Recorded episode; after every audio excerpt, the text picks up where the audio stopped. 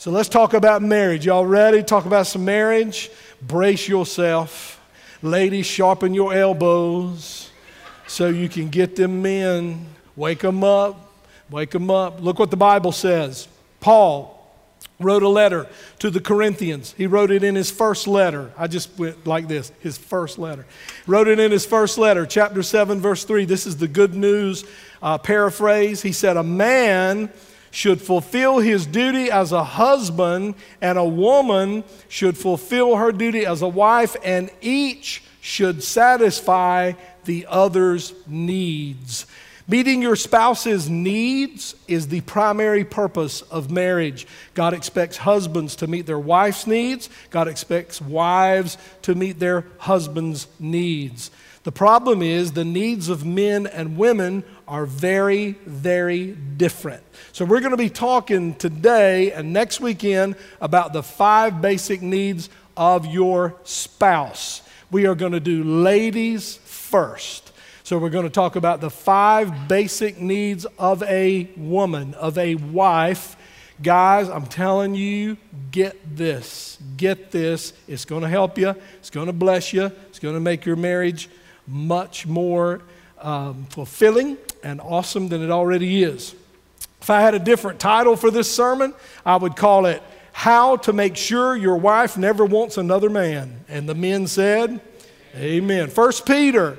And if you don't know where that is in your Bible, it's right before Exactly. First Peter chapter 3 and verse 7. It's at the back of your Bible, right before Revelation. First Peter 3 and 7. Husbands. So this is directly to the husbands.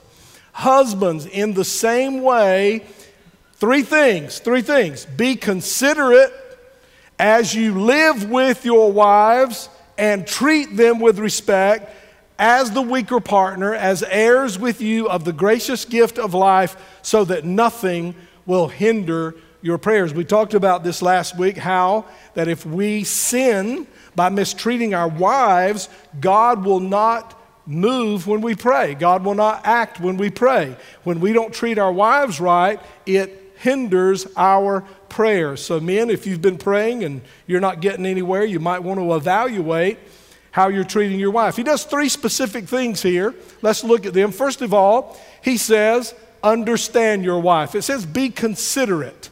So that means be kind, be nice. But it also says, consider that's uh, the root word of considered is consider. Consider the needs of your wife. Be thoughtful about what does my wife need? What does she need? First of all, you've got to know her needs to meet them. And what you need to understand about that is that it is a lifelong process. Been married to Miss Millie 30 none of your business years. And um, I'm still learning about her. She's still learning about me. And occasionally we'll look at each other and go, Who are you? You know, and so we're still learning about each other. So, number one, understand your wife, which means consider her needs. Number two, live with your wife. I always thought that, that was a great idea. You know, living with your wife. I just think that's a great idea. And he brings it out right here. Live with your wife and when I read that, I thought, well, surely it means more than just live with your wife, and it means spend time with her.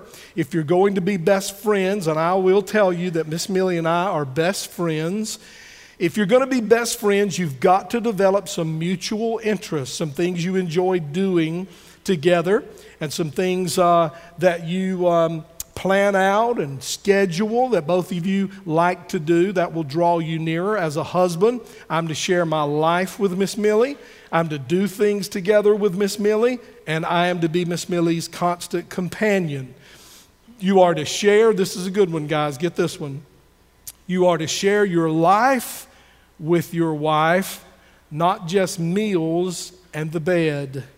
You are to share your life with her. Number three, Respect your wife, it says in that verse in 1 Peter. Respect your wife. Study after study has shown that the number one determining factor in a wife's self esteem, how she feels about herself, is based on how her husband responds to her. Did you get that, guys? That puts a heavy responsibility on us. The number one thing to determine how a wife feels about herself is how you respond to her as her husband. This means we are to speak to her in the right way, we're to treat her in the right way. Uh, we are to treat her in a way that she perceives that we feel good about her. We're to honor our wives and value them, and we are to appreciate them. Let me tell you the book that this sermon is based on. Of course, it's on the scriptures, first of all, but there's a book called His Needs, Her Needs by Dr. Willard F. Harley. Has anybody got that book? Anybody? See a few hands going up. That's a great book. We've sold out of the bookstore, so we're going to get some more. We'll have them here all through the series.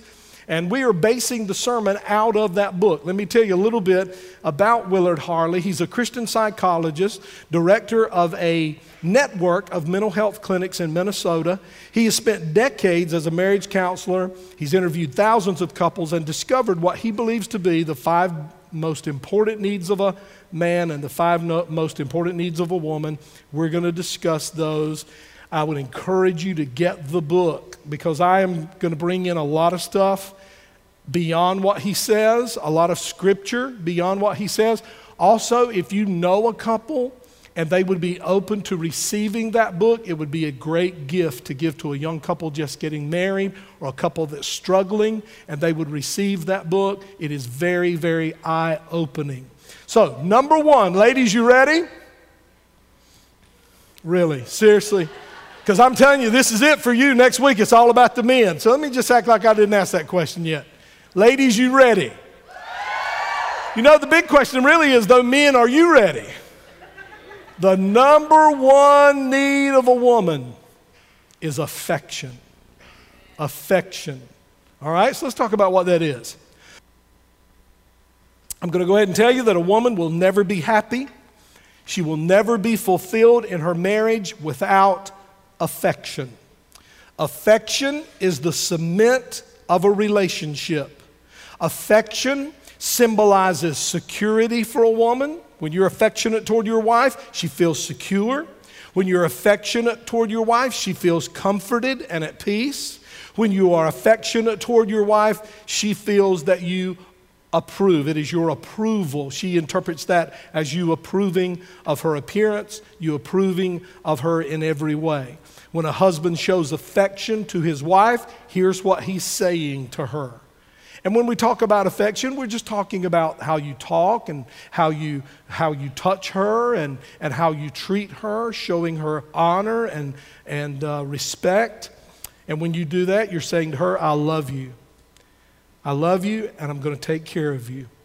When you're affectionate toward your wife, you're saying, I'm going to protect you, I'm going to cover you, I'm, I'm concerned for your needs and for your happiness. I'm proud of you, and I am proud to be seen with you. I see men sometimes who just show no affection to their wife, no affection. And they don't, they walk in front of them. They don't, uh, they don't even acknowledge them. They don't introduce them. They don't include them in the conversation. They're very, um, they don't, I don't think sometimes they mean to be, but they're very cold sometimes. They kind of leave her out. Guys, that's your trophy. That's your bride. That is your gift from God. So be affectionate toward her. Now, all the scriptures that I give you today aren't going to come up on the screen. And if you want to just relax and not try to take a bunch of notes and you want to just have me send you this sermon, I'll be glad to do that. My email address is farrell at bridgechurch.cc. And uh, all the staff websites are on, our staff email addresses are on our website. So anytime you want to communicate with us, that's a great way. So look at this scripture, and it's not going to come up, but listen. Ephesians 5:28 in the Phillips translation, the love of a man, the love rather a man gives his wife is the extending of his love for himself to enfold her when a man, when a husband demonstrates and expresses his love for his wife, that man is actually being good to himself.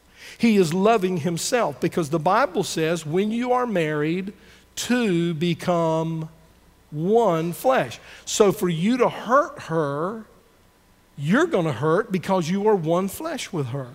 For you to hurt him, It's going to hurt you, ladies, because you're one flesh with him. Uh, every time you know it's true, uh, when you win an argument, you don't really win because you usually inflict some pain or some hurt or some offense, and that's going to affect you negatively because you are one flesh. In marriage, we are one flesh, we become one in God's eyes. Let's look at Colossians 3:17. Paul wrote to the church at Colossae. He said, "Husbands, love your wives," and then that means to be affectionate to your wife and sympathetic, not in the sense that you feel sorry for her, but sympathetic in the sense that you consider what she needs. You, you care about her needs. So you're sympathetic with her, and you do not, it says, here's some things do not do. Do not be harsh with your wife, do not be bitter with your wife. Men have uh, anger issues. Men have anger issues. We know that. And sometimes the wife, well, all the time, really, the wife is the easy target. The wife is the easy target. A lot of times, we guys are, are terrible for expressing our um, frustrations not on the people who cause those frustrations in our life, but the people we love the most and the people who love us the most. And so, don't be harsh to your wife, don't be bitter or resentful toward your wife. God said, don't do it. Paul said, God put in his heart through the Holy Spirit to write this in the scriptures. It is God's word. Have you seen the guy who, instead of giving his wife affection, he gives her affliction? I've been in gatherings where men have mistreated their wives so obviously, so clearly, so out there in your face that it made everybody in the group comfortable, uncomfortable for her. Have you ever been in a group like that? And you've seen that and you've just thought that you wanted to go over there and hug her. You wanted to go over there and say, He's a jerk. You're not, don't receive what he just said. You want to say that. You can't say that uh, unless he's a very close friend, and you can say that in privacy at some time. Um, I'll, I'll, tell you a story real quick. Uh, one time there was a man in my life who I felt knew a lot about the Bible, a lot more. Well, he did, no doubt about it. He knew a lot more about the Bible than me. He knew a lot more about the deep things of Scripture than I did, and I wanted to be around him. I wanted to learn from him. I wanted to sit with him. I wanted to ask him Bible questions. So I went to his house to talk with him, and he so mistreated his wife that I never wanted to sit under his teaching again because he just so demeaned her and it was almost like he had contempt for her. He treated her more like a slave than he did his wife. And I decided right there I don't care how much that guy knows about the Bible, I don't care how smart he is, I don't want to hear what he has to teach me until he gets that right in his life. And so, so it is. It, so, so to say that and tell that story, it's detrimental to our testimony. Let me ask you something. If I if I demeaned Miss Millie, if I criticized Miss Millie, if I mocked her and made cutting and condescending jokes, if every time you saw me around her I was telling her to do something, get me something, go do this, or why haven't you? How could you sit out there and listen to me preach? You wouldn't, it wouldn't be as effective. It wouldn't be as powerful. There wouldn't be as many people here as there are. It is important that I treat her that way, and it's important, gentlemen, that you treat your wife that way. Stop beating her down, stop tearing her down, stop putting her down. And let me clear up another thing for you guys. I'm here to help you today. Don't get mad at me. Sex is not affection. Sex is not affection. Sex and affection are two different things. Too many men think they're the same thing. To the wife, they are not the same thing. To most men, affection is used, if I may use this language today. I told y'all last week I was going to be very blunt today because I'm the mayor of Realville to most men, when they're affectionate, it's foreplay. They want it to lead to what they want later on. And, and if they're not interested in that, then they don't do any kind of acts of affection or words of affection. I want to tell you guys that's demeaning, that's hurtful to a woman. You need to learn how to show affection when it's not leading to the bedroom. Uh, to a woman, affection is separate from that, and there's a lot of misunderstanding in this area, and it causes a lot of troubles in marriages, not only outside the church where people don't believe, but right inside the church. It's an amazing thing. When I got married, when I got married back in the 70s, I had a, I had a white suit, white boots, long tux tail. I looked like Boss Hogg. I, like, I wasn't as big as he was, but I looked like Boss Hogg when I got married. And so that was just the style back then. But I want to tell you, I got married with less instruction and less training than I did on the day I went to get my driver's license. That's messed up right there. If you want to get married in this church by one of our staff members, and we have people turn us down all the time because they think it's too much, you got to go through marriage counseling. You got to go through some classes. And I'll tell you what happens in that marriage counseling, those classes. Stuff comes to the surface, so you're able to deal with it before you get married. Matter of fact, we've had a few couples that have decided, you know what? We didn't realize we're not ready we're not ready. And we've saved some divorces, we've saved some pain. So if you want to get married in this church or you want to get married by one of our staff members, you got to go through the premarital training. You got to do it. And so, uh, if that's a problem for you, then you know you'll have to get somebody else to marry you. We're just not going to do it here. We've seen too many Christian marriages fall apart because they didn't know what they were doing when they got married. So many marriage problems, many affairs start talking about the sex versus affection. Uh, many marriage problems, many affairs start because men don't feel like they're getting enough physical, sexual contact with their wife, and the wife feels I'm not getting enough affection from my husband that doesn't lead to sex. The only time he wants affection from me is when it's going to lead to something. And so here's what happens the woman shuts down because that's hurtful to her. So she shuts down sexually. So the man goes, Well, if you're not going to give me what I need, then I'm going to shut down and not show any affection to you. And here we go, baby. We are going down, down, down in that cycle. And that's why I'm standing up here today preaching some plain stuff up here today because we need it. We need to know this stuff straight up. So, um, this is best illustrated, this cycle that we can get into. You're not meeting my needs. And since you're not meeting my needs, I'm not going to meet your needs. And then nobody's getting their needs met, and the marriage is just unraveling, it's falling apart. Here's a little letter a guy wrote to his wife. He, he didn't understand, and he was writing her. And uh, this guy's really meticulous, evidently, keeps good records. So he writes this letter to my loving wife. During the past year, I've tried to make love to you 365 times. I have succeeded only 36 times. According to my calculations, this is once every 10 days. I have made a list of reasons why I did not succeed the other 329 times, and I would like to share those with you. It was too late, 23 times. It was too early, 15 times. It was too hot, 16 times. Too cold, five times. It would wake the children 27 times. We have guests in the next room 11 times. The neighbor's windows are open nine times. I took you out to eat for a very expensive meal and you were too full 10 times. You had a headache 18 times, a backache 26 times, a toothache 13 times. You had the giggles six times. You pretended to be asleep 46 times. Not in the mood 36 times. You had a mud pack on 11 times.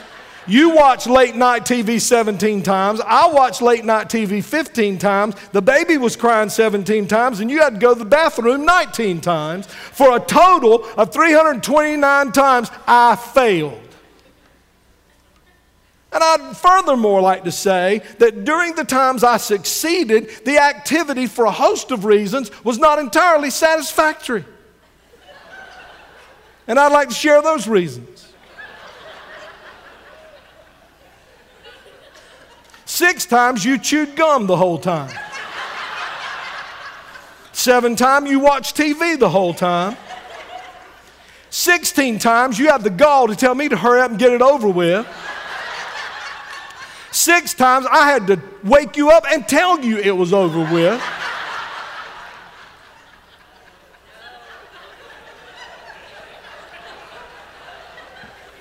And then there was that one time I thought I had killed you, but then you moved and I was relieved.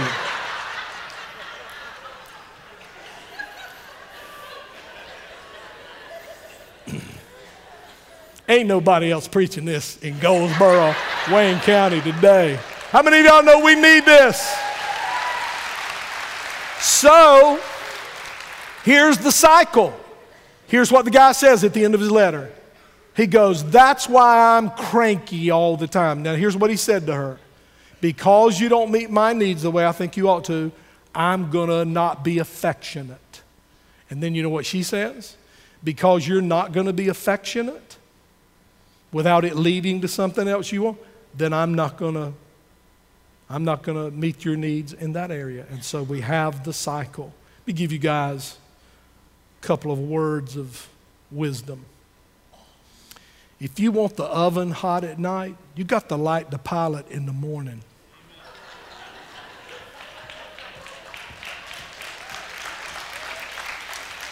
You guys get up in the morning, you're grumpy, you're snapping, you won't help with the kids. And then you get home from work, she's washing the kids, washing the dishes. You're kicked back looking at TV. You go get you a shower. She goes to bed and you go, What's up? She goes, Nothing, nothing. And you're like, Man, my wife, man, she just don't meet my needs. Affection is the atmosphere that creates the event, which is sex. There is a big difference. Let me help you understand a little better. Men are like a microwave. I'm ready. You re- I'm ready. He was just mowing the grass. I don't care. I'm always ready. Ain't that the truth? Men are like men are like he comes in from mowing the grass and said, What you? I saw you out there mumbling to yourself mowing grass. I was thinking about sex. I was thinking about sex out there mowing the grass. That's how men are. We'll talk about it next week. So men are like a microwave. Men, it's going to help you when you learn women are like a crock pot. so if you would get up in the morning and you would be affectionate in the mornings, I don't mean affectionate like, I believe we got time we go to work. No, no, no. you know, your wife's in the hospital and you going, it's a shame to waste this semi private room, you know.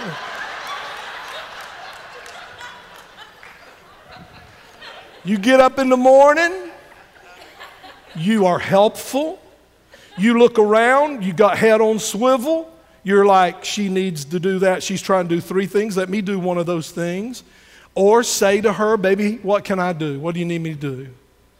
I'm telling you, when you say that, when you help dress the kids, when you go out there and crank her car and turn the heat on so when she gets in it's warm, or you out there and turn the air on so it's cool when she, whatever, whatever, whatever. I'm telling you, buddy, that's affection right there. That's affection. It says he values me. He loves me. He doesn't just love me for later, He's helping me now. He loves me for now. So important. Any man can learn to be affectionate. You ever heard a guy go, uh, Well, my family wasn't like that. They wasn't affectionate. So that's how I am. You know what always amazes me? That guy always amazes me. Because the minute she gets a guy showing her interest, he has one of two reactions. He either gets real mad and he's going to kill the guy, or he gets real affectionate really, really quick. he learns how to be affectionate. And let me ask you something. If you can't be affectionate, if, you, if you're using that excuse, I can't be affectionate, my family wasn't raised like that, how did you ever get her to marry you to begin with? You know how? You were affectionate, or you would have never got her to marry you. You know, we say all the time, uh, you know, I can't change. I can't change. I'm just like I am. I can't change. And you arguing in the house and you fussing at each other and speaking French to each other. You know, you just talking, saying ugly things, and the phone rings and you go, hello. See, we do have control of how we act. We do have control. We can change. You can change, guys, if you want to change, and God can help you with that. So, I would suggest, gentlemen, that you find out what your wife needs and then get on meeting those needs. Get on with it.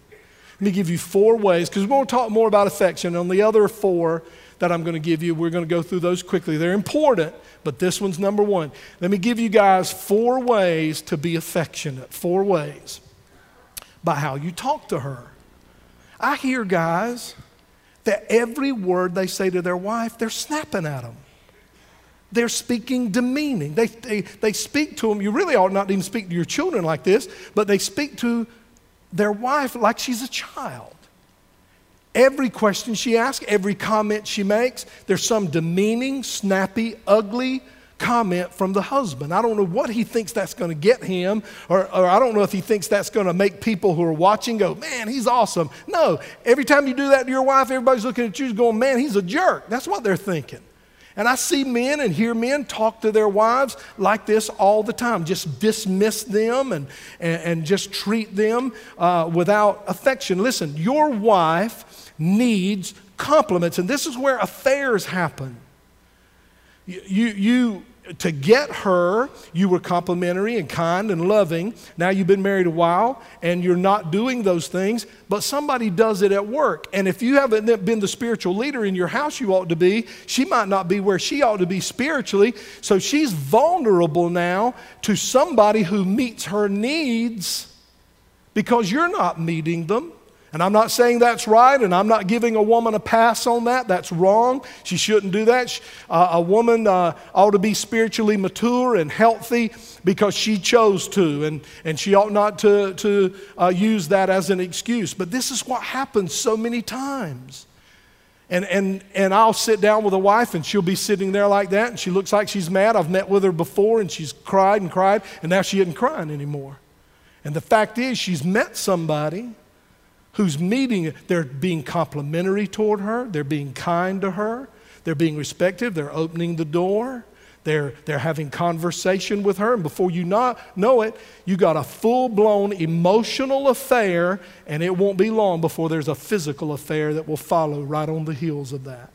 Now, I'm not saying that's okay. I'm not saying that's right. But I'm saying a lot of times, guys, we create the fertile ground for something like that to happen. And so she has needs. You have to keep her emotional tank full, compliment her, be kind to her. Um, you owe it to her. She's your wife. It's not a duty, it's an honor, it's a privilege. I tell you who knew how to speak words of affection was Solomon. Solomon knew how to do it. Matter of fact, we're going to go to the Song of Solomon. And we're just going to read some stuff he said out of chapter 4. This is how you talk to a woman. You didn't know this was in the Bible, how to talk to a woman. Look what he says to her. Now, it's old school, you know, it's back in that time, so he's going to say some stuff, and I wouldn't say it like he says it, but, you know, there's a way to say it to fit our modern day. He says to her, How beautiful you are, my love. Some of you guys say that to your wife, she would, you got to take her to the hospital. You'd have to take her to the hospital right then. Or either she'd look at you and go, You're drinking again, aren't you? How beautiful you are, my love. How your eyes shine with love behind your veil. Your hair dances like a flock of goats. See, I probably wouldn't have said that. But back then, you know, that meant something. Your hair looks like a flock of goats. Bounding down the hills of Gilead. Now, the, the next, he says three things about her teeth. He's about to say three things about her teeth, which I agree with him fully. First of all, he says, Your teeth are white. That's important. That's important. And then he says, And not one of them is missing. That, that right there, buddy. And then he says, the third thing about her teeth, he says, they are perfectly matched. Like, you know, there's not one great big tooth and then all your other. So he's just complimenting her. He said, Your lips are like a scarlet ribbon. How lovely they are, your lips, when you speak. Man knew how to talk junk, didn't he? Your cheeks glow behind your veil. Your neck is like the Tower of David round and smooth with a necklace around it. Here it comes. Y'all ready? Here it comes. And I wouldn't have said it like this now. Your breasts are like twin gazelles. I don't really know what that means. I, and then I think he thought he messed up because then he goes, twin deers feeding among the lilies. You know, I don't. But anyway, how, look what he says at the end. How beautiful you are, my love how perfect you are. This guy's a pro at verbal expression of affections, and you need to look, guys, read a book, man. There's a secular book out there called uh, Men Are From Mars, Women Are From Venus. Is that it? Or the other way around? Anyway, great book. It's secular, but the principles are great. This book, His Needs, Her Needs. Man, read a book Educate yourself, learn the needs of your wife, and meet those needs. I'm telling you, you'll be one happy dude because happy wife, happy. I'm telling you, I'm telling you right now. So, by your words, how do we show affection? Number one, by your words. Number two, by your actions. Acts of kindness. Plan some things. Plan some things that demonstrate little surprises, that demonstrate that you're thinking of her when you're not with her send her a text and just say, I love you. And I was thinking about you. Now, I, am with people sometimes, and honestly, if my wife texts me as much as their spouse texts them, I'd go nuts. So I'm not saying control people. Don't control your spouse. Where you at now? Where you at now? What you doing? Who you with? What are you doing? What are y'all talking about? Please. Oh, my phone's going to get turned off. I'm going to get turned off, and then the phone's going to get turned off. So don't control with text, but just little thoughts, couple, three little thoughts during the day. I was thinking about you and uh, can't wait for tonight, and you know, all that stuff. Because a woman is not a microwave, she's a.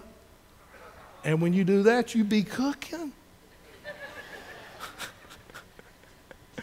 you're cooking, man, when you're doing that. You're being affectionate. Leave her a note that she'll find in the middle of the day. Call her up. Women love to get cards. And don't get cards that rhyme. And don't get cards that are on sale. There are cards, especially at Hallmark, there are cards that are just written uh, just the way you talk. And I don't really know how to say things like that either. That's why they got these people who write these cards. And, you know, I get those, and Millie loves those the ones that are real, the ones that are not, you know, roses are red, violets are blue, your nose looks like a B 52. Don't, don't get rhyming stuff. It, am I right, ladies? Am I right? And look, and don't give your wife a card and not write a personal note at the end. Don't, write, don't give her the card and at the end is Earl. write something. Write something down there. You know? If anybody here named Earl, I didn't mean anything by that. Just write, you know, I love you. Uh, you know, here's what I say to Millie all the time because I'm, I'm, you know, I'm something to deal with. So I always write, thank you for putting up with me. I'm moody. I know I'm moody. And I say, Thank you for putting up with me. Thank you for loving me. Thank you for not leaving me. Thank you for, you know, and, and I just tell her things I notice. And I say, I know I don't say it, but I notice when you do this, and I notice when you do this, and I love the way you keep our house so pretty, and I love, and tell her, man. Amen. Amen. Ladies, am I preaching what y'all told me to preach up here? Number three, by the way you touch her. Now, here's what a woman hates A woman hates it when you touch her only when you're wanting it to lead to sex. She don't like that. She hates that. It makes her feel devalued. Touch her just in, a, in an affectionate way. Don't walk in front of your wife. Walk behind her. And when you're going through an area that you're having to kind of navigate, put your arm around her, touch her, and put your arm around her and let her feel your touch from time to time. And, and I'm here, and baby, I'm not going to let anything happen to you. And, and I, I want you to know I love to touch you. And, and then go to dinner or do whatever. And then if it doesn't lead to anything, then it doesn't. But that makes her feel valued. That makes her feel valued when you touch her, holding hands. I saw a couple, I was going around saying hello, and they were holding hands. And when they saw me, they stopped. I said, No, no. I said, Hold hands. I don't have to do any marriage counseling when you're holding hands. I love it. I want to see somebody besides teenagers holding hands in church. Amen. I want to see some, some old people holding hands. Studies have shown that a woman can't get too many touches, she can't get too many hugs. Uh, men need to learn to give affectionate touch without the motivation of ending up in the bedroom. So important. Number four, another way to give attention is by focused attention. Um, look her in the eye. When your wife's trying to tell you something, I don't care how uninterested you are, I don't care how much you're like, I really, baby, this has nothing to. She's not telling you so that because she thinks you are highly interested, you're her mate. You are one with her. She wants to talk to you about how she feels about a situation. Here's what a lot of guys do a lot of guys want to fix everything. Hey, baby, you can stop talking right there. I'm going to take care of that. No, no. She don't want you to take care of it. She's probably going to take care of it. She just wants to tell you about it. And she wants you to say, oh, man, well, how'd that make you feel? And then shut up and let her tell you. And then go, ah, I tell you, so you didn't go off and you didn't lose your temper. No, baby, I admire you for that because I'd probably kill that person that done that to me, you know. So you're, don't say that, but that's not Christian. But, but look her in the eye and talk to her because when you look her in the eye and you're listening, she says, He values my opinion. You value what she's talking about. She picks that up. And um, in your wife's mind, conversation is a show of affection. It's a show of affection. Now, let me just close this thought and then we'll go through the other four real quickly. Here's what a woman wants. Here's what she wants she wants to feel cherished by you. She wants to feel that you cherish her. She wants to feel that she is precious to you. I'm going to just let that marinate a little bit. When a woman feels cherished by her husband, it means that she has the feeling that she is more important to him than anyone or anything else in his life. That's the definition. I am more important to him than anyone or anything else in his life. Next to Jesus Christ, nobody is to be more important in your life than your wife. When you honor and value her, God is going to bless your marriage. And I meant to say something to single people at the beginning of the sermon. Let me just say this. You might be sitting here, you're single. Listen, this is that training that I never got before I got married. This is the training I never got. So don't look at this as, well, this don't apply to me. I'm not married. Yeah, God's going to send that person. God's going to send that person. And when God sends that person, you're going to be ready. You're going to be trained. You're going to have your stuff together because you listened and you learned and you read and you educated yourself. Here's where men fail the cherish test. Here's where they fail the cherish test and they don't cherish their wife or they act in a way that their wife doesn't feel cherished. Here's, here's the deal men are achievement oriented.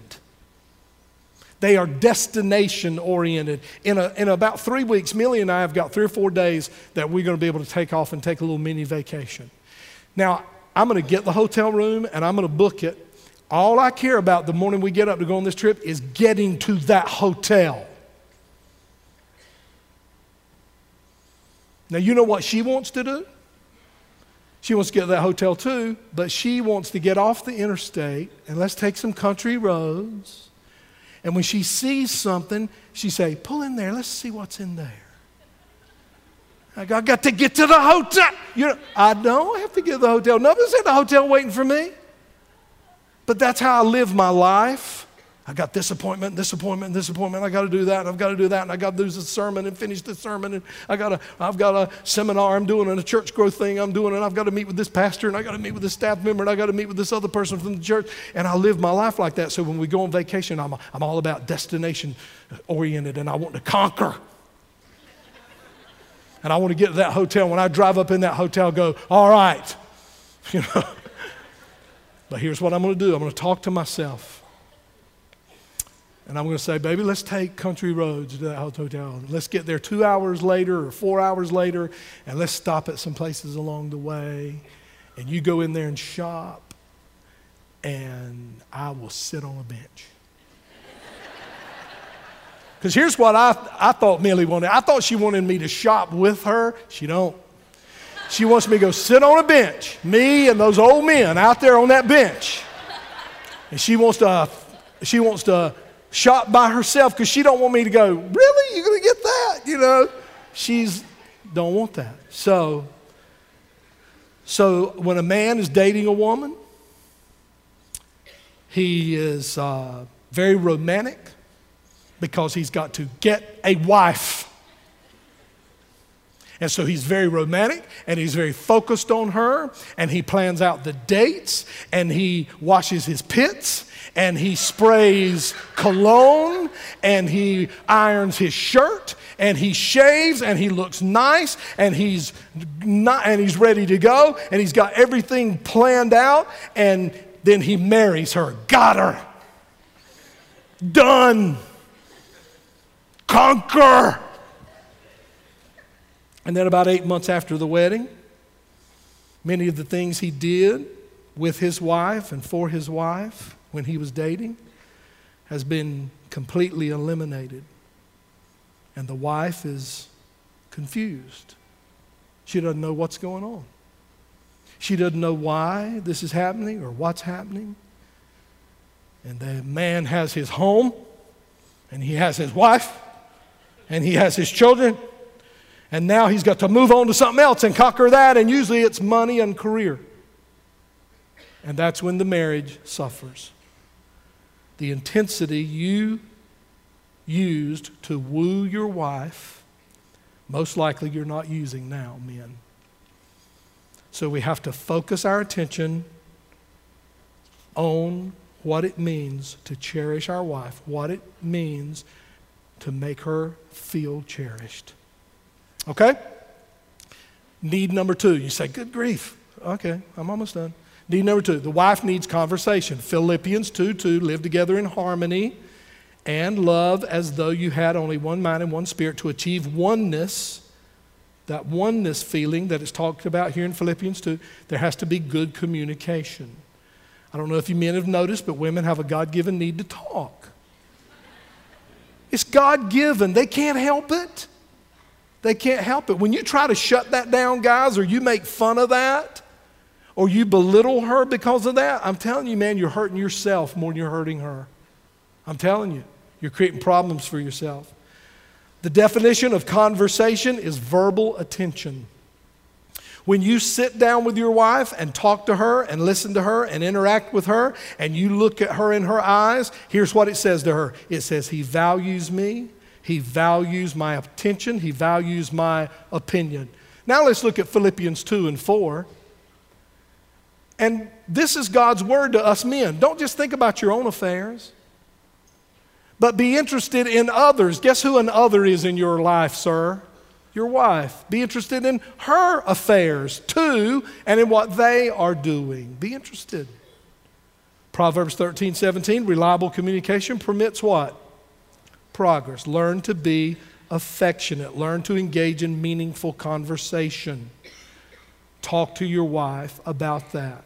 Ask her what she needs. Let her describe that need to you. When was the last time you set aside your plans in order to do something with your wife or do something she wanted to do? Set aside times for extended conversation. We schedule everything else. Why don't we schedule times with our spouse? I mean, what if you just schedule time with your spouse and somebody wanted to meet with you and they're really, really important? You'd look at them and go, Man, I can't do it. I have an appointment at that time, but I might be able to do something the next day. Here's what we do our children and our wife come last on our list. And we'll let other people interrupt all the time and meet with us. And we'll say, Baby, I can't meet with you. I got somebody that really needs me. Well, she really needs you.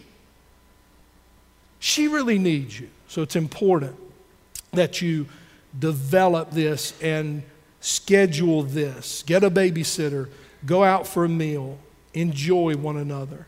Number three, my wife needs openness and honesty. Openness and honesty. He'll come up there in just a minute. Your wife has a deep craving. I know it's coming. Your wife has a deep craving to know the details of your life. There it is. Your wife wants to know the details of your life. Now, here's how you guys are. You're like, I just don't want to go into all the details. I'm sorry. It ain't, it ain't all about you. And I'm going to tell you something. When you come home and you don't talk about your work and you don't talk about your life and you don't talk about what you do, she doesn't trust you. Now, it isn't that she intentionally goes, I don't trust him. It just happens. And she might not say it out loud, it might be more subconscious. She's thinking, why don't he talk about his work? Wonder if there's somebody at his work that's getting his attention. Wonder if that's why he hides that from me. It causes a lack of trust. And I'm going to tell you something when a wife doesn't trust her husband, she's going to be very difficult to satisfy. The fourth thing your wife needs, number four, financial security. She needs financial security. The Bible says in 1 Timothy 5 8, if anyone does not provide for his relatives, especially for his immediate household, his family, he has denied the faith and is worse than an unbeliever. The husband is to be the provider of the present financial needs of the home. Now, look, I know there are extenuating circumstances. There are disabilities, and uh, the husband may be disabled, or the husband may not be able to work, or he might be laid off from work and goes and extend. So, so I know there are things like that. And I know sometimes even a woman will have a position on her job where she actually makes more money than the man does. I know that's the time we live in. I know it's a lot different than the leave it to beaver days. I understand all that. However, at the same time, men still, you work together with her to make sure the financial needs of the family are being met. Not only present financial needs, but future financial needs. If you don't have life insurance, gentlemen, you need to get a life insurance policy, Be, especially young people, because young people don't have an estate most of the time, and that's what insurance is for. It creates an estate so that when you die, your family's going to be taken care of. If you own some things, you need to do a will so she will feel at peace. Here's the deal about the financial thing. Listen, I know I got to hurry. When you, when you do this right, when you provide for your wife financially, here's how she feels. Here's how she feels. She says, My husband has seen to it that our needs are met today, and he has also seen to it that if something happens to him, I and the children will be taken care of. I'm telling you, when you do that and you explain that to her and you sit down and you say, Baby, this is what we've done and this is how it's going to be, and if something were to happen, God forbid, you're going to be. I'm telling you, it gives comfort to a woman, it gives a sense of peace and fulfillment, and it says to her, He loves me. He cares about me. He values me. Number five, last one. My wife needs commitment to the family number five.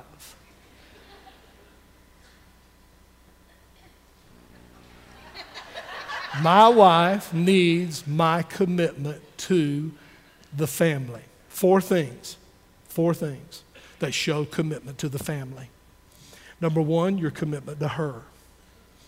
Your commitment to her. She needs to know that she don't have to worry about you being faithful. She needs to know Baby, we might have a lot of challenges in our marriage. We might have a lot of problems and we might have a lot of things come up. But I'm going to tell you one thing you're never, ever, ever going to have to worry about is my love for you and my faithfulness to you. You'll never have to worry about that. Make her know that. Don't act in a way, don't treat her in a way that keeps her guessing about what you think about her. She needs to have full confidence that you are fully committed to her. This is the way we show commitment to the family. The next way you show commitment to the family, and I've got scriptures for this, but we don't have time, is you share the parenting responsibilities. I've seen men just shove all that on the woman. You take care of them children, now I'm going in here. And no, you got to share. Matter of fact, the way you treat the children, gentlemen, has a lot of the way, and this is, I know this is weird, I know, but when you're kind to the children, that's attractive to her. That's attractive to her. She's like, man, look how he's loving the babies and giving them a bath and getting their clothes on so I can kick my feet up for a few minutes. And because in most cases, she's worked all day just like you have. And look at him taking, sharing, and see that makes her when she gets in bed. You thought she's looking at your new blue jeans. She don't care nothing about your new blue jeans. You think she's going, he looks good in them blue jeans, or like Mr. T, he looks good in them blue jeans. But anyway, you so I don't know where that came from. It just came out. so you think it was the way you look, you think it's the way you had your hair. She, women are not visual, men are visual. When men are turned on by visual, women primarily, not all, but primarily, women are turned on by how they're treated. And when they see you being good to the kids, and I'll tell you something, man, get a woman going, is when you get that vacuum cleaner out. You start vacuuming that floor and you just moving. Am I right, ladies? And the lady sees the man taking responsibility in the house and helping with the kids and all that kind of stuff. Man, I'm telling you, that has an effect on her. It makes her feel valued. Another way that you show commitment to the family is you take initiative in home repairs. Look, that woman, if you got stuff broken in the house, fix it. Fix it. You don't care. Men don't care. Have you ever been to a bachelor's house? He don't care about stuff. It's broke. He's, ah, I get to that, you know. But you're not living by yourself. You're living with a woman and she likes her stuff fixed. Ladies, don't leave me up here by myself. She likes her stuff fixed. She likes her stuff right. If that window's broke, fix it. If that door's hanging off the hinges, fix it. You sit down in that recliner and it falls over to one side, you're going, I'm good, baby, I'm good. No, she don't want that. She don't want people to see that. Fix the stuff. Here's what the Bible says. You say, wait a minute, there ain't nothing in the Bible about that. You wish there wasn't. Ecclesiastes 10:10. 10. Guess who wrote Ecclesiastes? Solomon. Old dude knew how to treat a woman.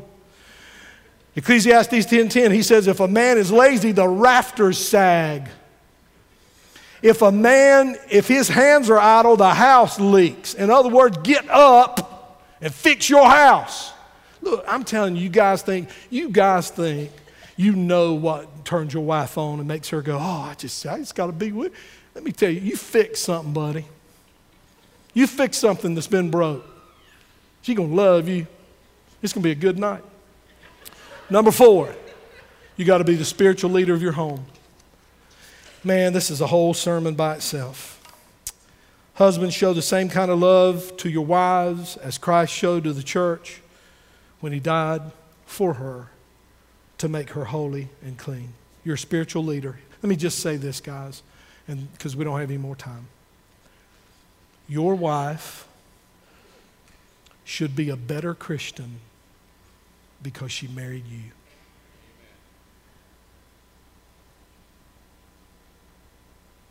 Your wife should be a better Christian because she married you. Father, thank you for this message. Let's all stand.